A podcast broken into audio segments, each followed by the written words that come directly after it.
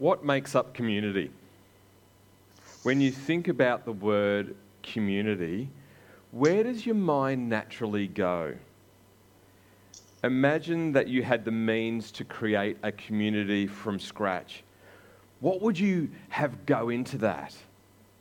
Would it involve a geographical area like a postcode, or be virtual and be online? Would people need to be like me, or would we share everything and anything and have this commonality beyond location? Now imagine you have the same opportunity to create a Christian community. Today, we're going to explore the first Christian community with some exciting and at times challenging aspects to it. Let me pray. Jesus, I thank you for the opportunity that we can gather together. We thank you for the team that helped to make this possible, but also for the church family that just want to gather together and to spend time with you, with each other, and around your word and around your ministry to us through your people. Whether we're listening live or whether we're catching up a little bit later, Lord, would you continue to speak to us, Holy Spirit, deep to deep. In Jesus' name we pray. Amen. According to Bill Metcalfe, a research methodologist at Griffith University, well before there was the 1970s countercultural revolution, the Festival of Aquarius that was staged at Ninbin, and there was Australia's first intentional community called Hownot, which was established in 1852 in Victoria, in Geelong. The founder was Johann Friedrich Kumner, and he was from the eastern part of Germany.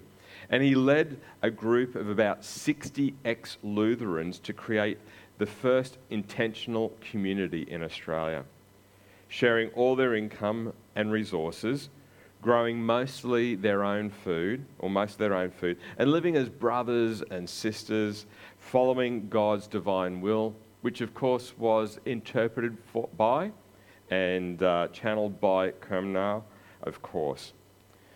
They built a beautiful bluestone communal eating area, praying and living quarters, working together for the prosperity, producing wool and wheat for export and dairy products, which they sold to miners on the goldfields. Unfortunately, as can happen with so many intentional communities, and unfortunately also as can happen with some churches, a charismatic leader can slowly shift well-intentioned values and direction, and the group as they desire to live out their values, and it can morph from being an intentional community to becoming a cult that can be self-destructive and dangerous.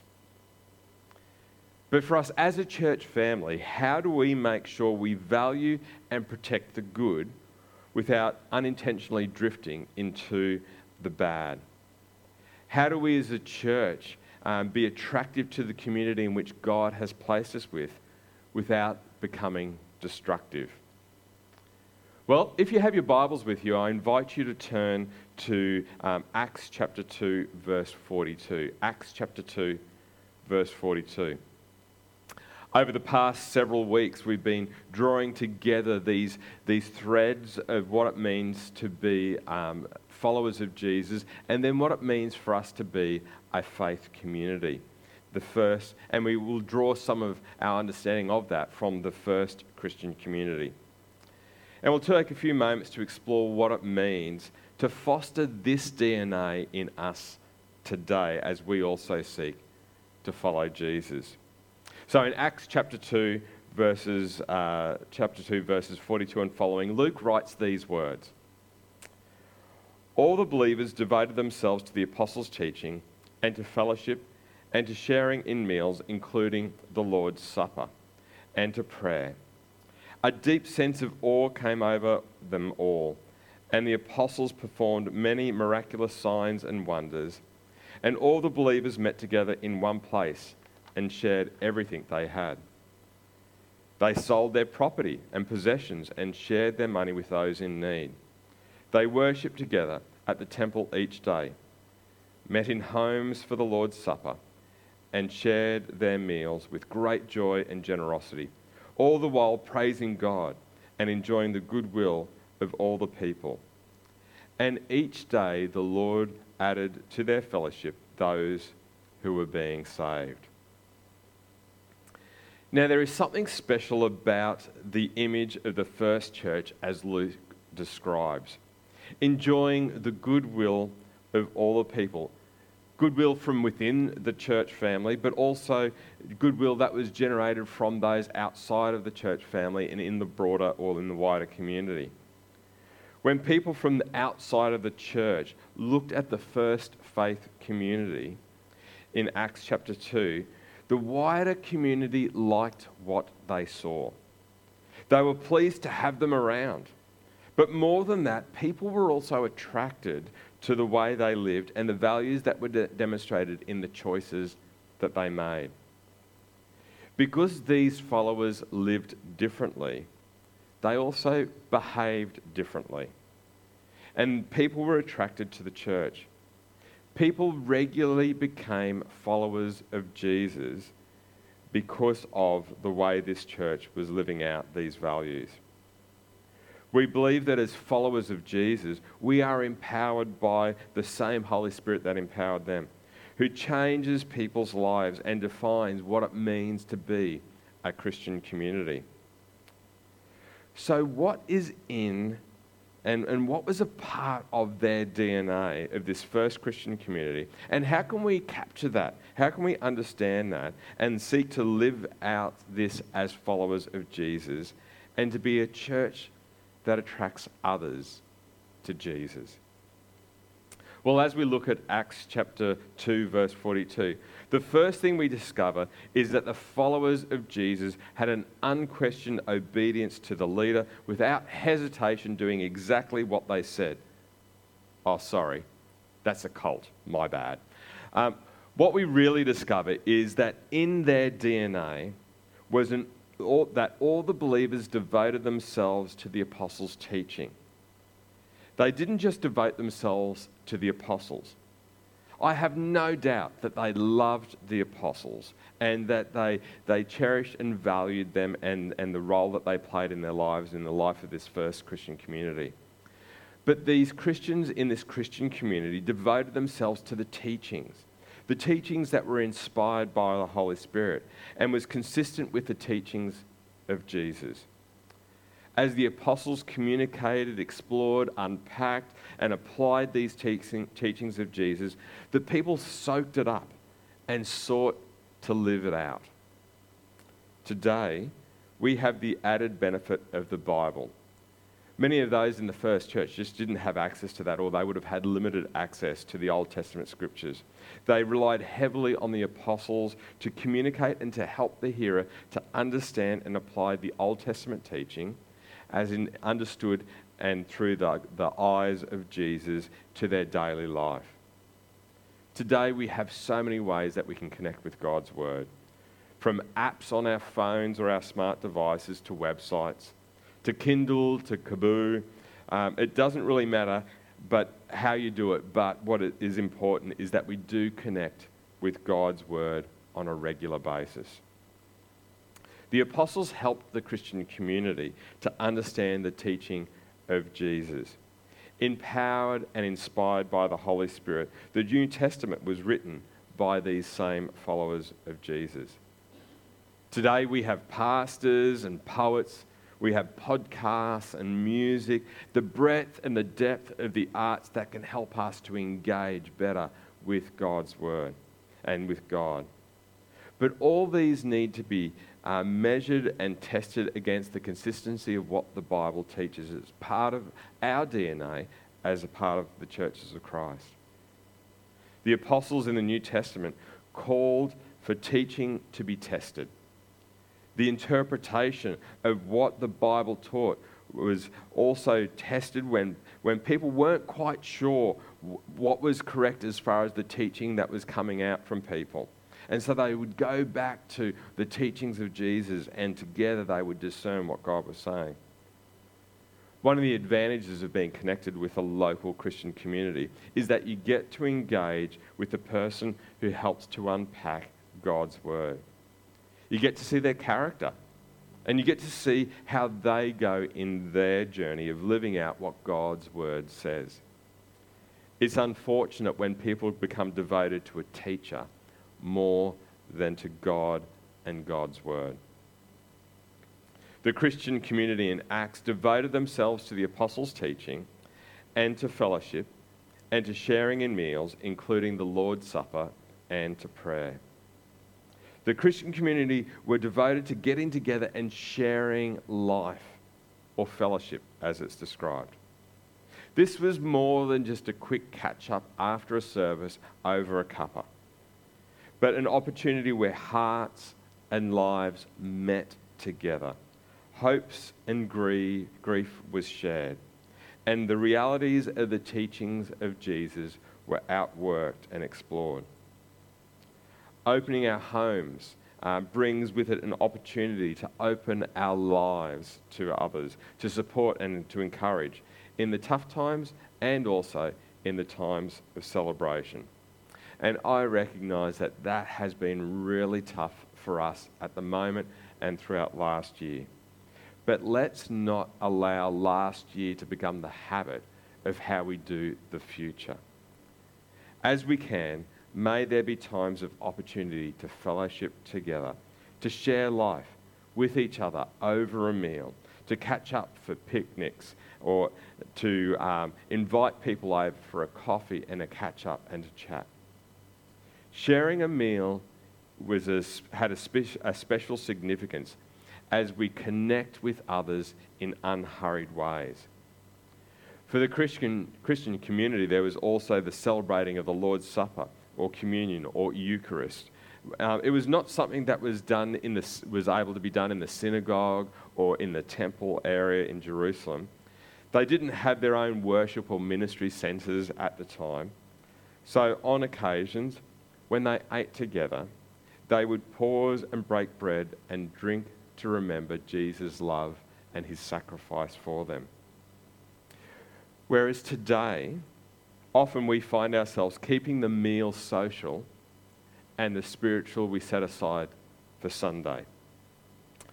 But what might it be like if when we gather together and have people over for a meal with families and friends as we get together, that we celebrate and remember the Lord's Supper?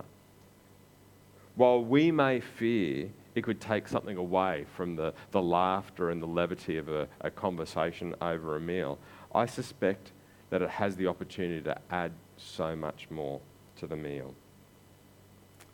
And then we see that they were devoted to prayer. What does it mean to be devoted to prayer? For me, I think it says that we value it. It moves from being something that we intentionally do to something that we instinctively do. My wife Mary continues to inspire and encourage me when it comes to prayer. Time and time again we see miracles happen because of prayer. We see hearts healed and wounds restored. We see people that are bound by the past set free.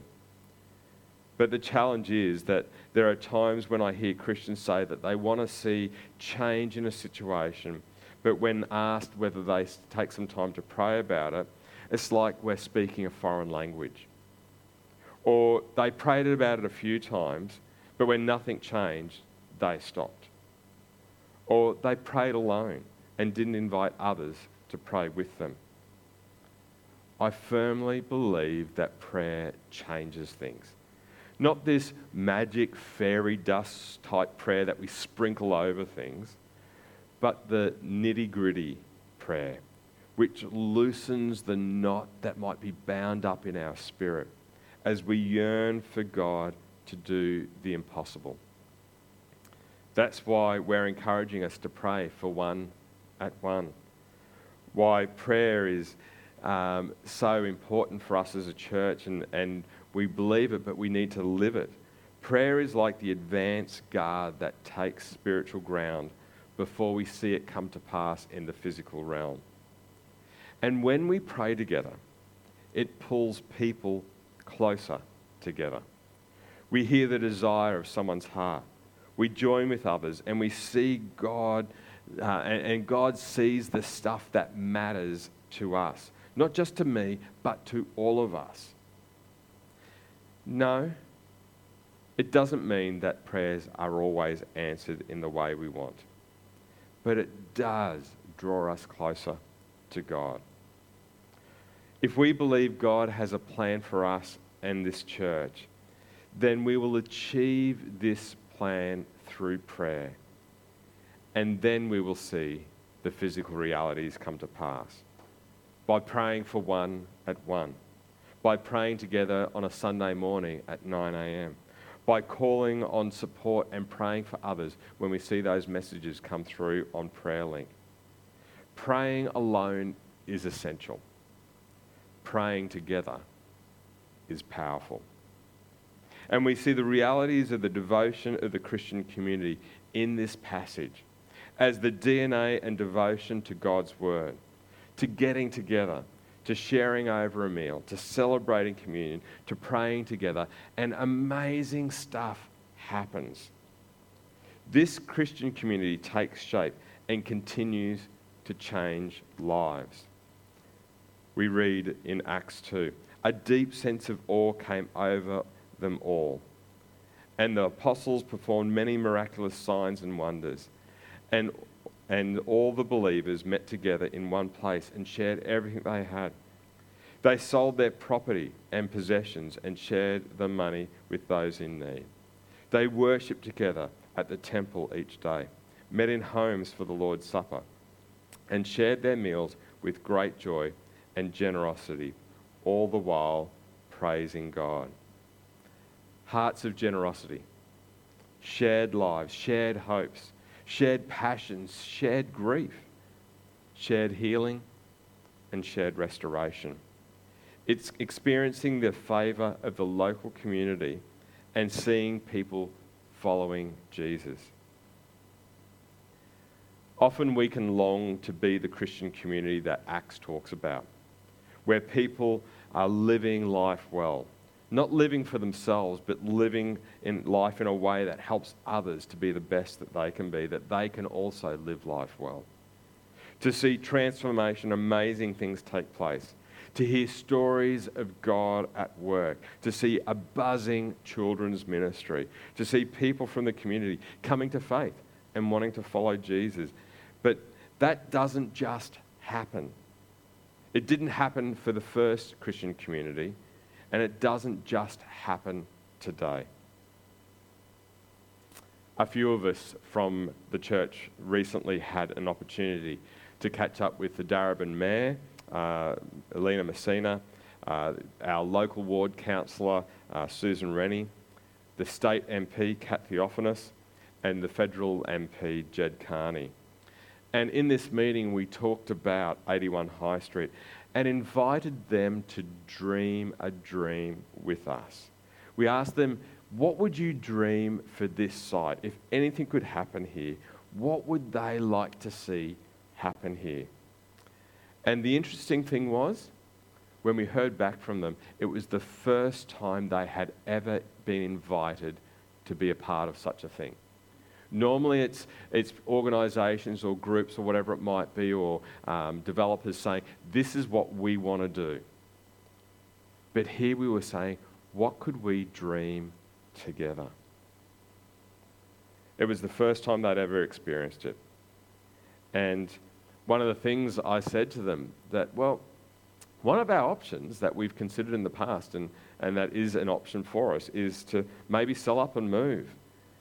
And what we heard clearly from them is no. They don't want that to happen. With a united voice, they told us that they want Northern to stay here, that the community was better because we are here. But God has given us a special place, a unique privilege to be the Christian community that God wants us to be, to see lives lived well, to see people start to follow Jesus and to grow in their love of Jesus. But this is an invitation, not a guarantee. If we want these opportunities to become a reality, then first we need to take hold of and live out the DNA of the first Christian community, to be devoted to God's word, to be devoted to each other, to be devoted to sharing lives together, and when we can, to take time to remember Jesus' loving sacrifice for us as we celebrate communion. We need to be devoted to prayer, because when we are, God will move in ways that will bring eternal change in us and through us and in the world in which God has called us to go. Let me pray. Jesus, we thank you that you sent your Holy Spirit to empower and enable, equip and guide the first Christian community. And today, as we seek to honour that and to, Holy Spirit, continue to be led by you, would you continue to do an amazing work in and through us? May we be people that are known for our devotion to you, our devotion to each other, our devotion to the community, our devotion to prayer. Lord, would you continue to do an amazing work in us and through us for your glory. Amen. So what might God be saying to us today? What might the Holy Spirit be stirring in us today? When it comes to devotion, where is the greatest opportunity for growth? It was described to me that if you were to think of the slats around the edge of a barrel, and it needed to hold water, and one of the slats was lower, then the water's not going to rise up any higher than that lower slat. And if we think about our areas of devotion, which slat needs to be raised up that little bit more that can help to increase what God wants to do in and through us? Is it devotion to God's word? Is it devotion to sharing life together? Is it devotion to sharing food together and the impact of what Jesus has done through his death and resurrection? Is it devotion to prayer? What commitment could you make today to grow in your devotion? And who could you connect with to help grow in this devotion? We've got some opportunity just to reflect and to prayerfully consider those things. If you'd like to respond, you're more than welcome to do that via the chat function, or you can send me an email or a text message as well. But Dave is going to play some music as we spend some time just praying this through. God bless you.